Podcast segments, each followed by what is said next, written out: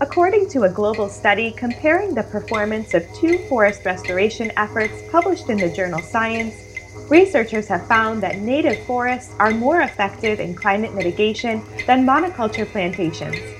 Unsurprisingly, native forests consistently outperformed monoculture tree plantations in carbon storage, preventing soil erosion, water provision, and biodiversity, despite their being persistently promoted as a solution to climate change.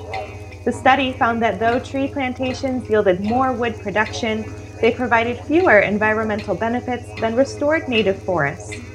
The science is clear that the benefits of diverse native trees far outweigh the consequences of monoculture plantations, which threaten forests and communities and exacerbates the climate crisis rather than fixing it. For the Earth Minute and the Sojourner Truth Show, this is Teresa Church from Global Justice Ecology Project.